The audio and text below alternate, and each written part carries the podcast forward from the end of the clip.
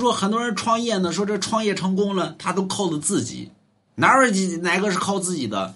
时有伯乐，然后千里马，千里马常有而，伯乐不常有。故虽名马，之于奴人手，天随草隶之间。现在呢，你要想创业成功，你得有个好媳妇你得有个好老丈人，对不对？就很多人说辛巴呢，什么刘刘强东呢，对吧？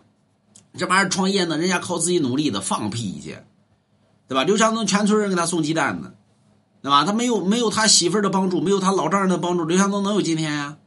对吧？那辛巴，那辛巴如果说没有他媳妇儿的话，他今天能有今天呀？他不也是靠他媳妇儿？上的位吗？不也是靠他媳妇儿挣的钱吗？对吧？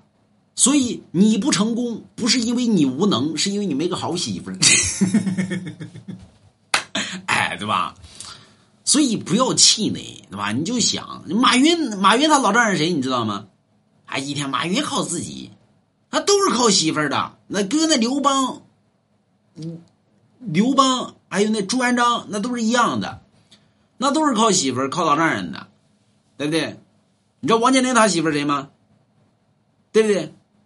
一天天老他妈，我我不成功，这他妈靠自己努力，哪几个靠靠真正靠自己努力的，完了之后就能成功的？不放屁，不是对吧？没有贵人相助，你能耐再大，你都不行。你都得有个好媳妇儿，是吧？一所以你看中国老祖宗怎么说的？一个成功的男人背后必然有一个好媳妇儿，对吧？没个好媳妇儿，你想成功门儿都没有，就是，那么，就哪怕郭德纲的成功，他后边有个媳。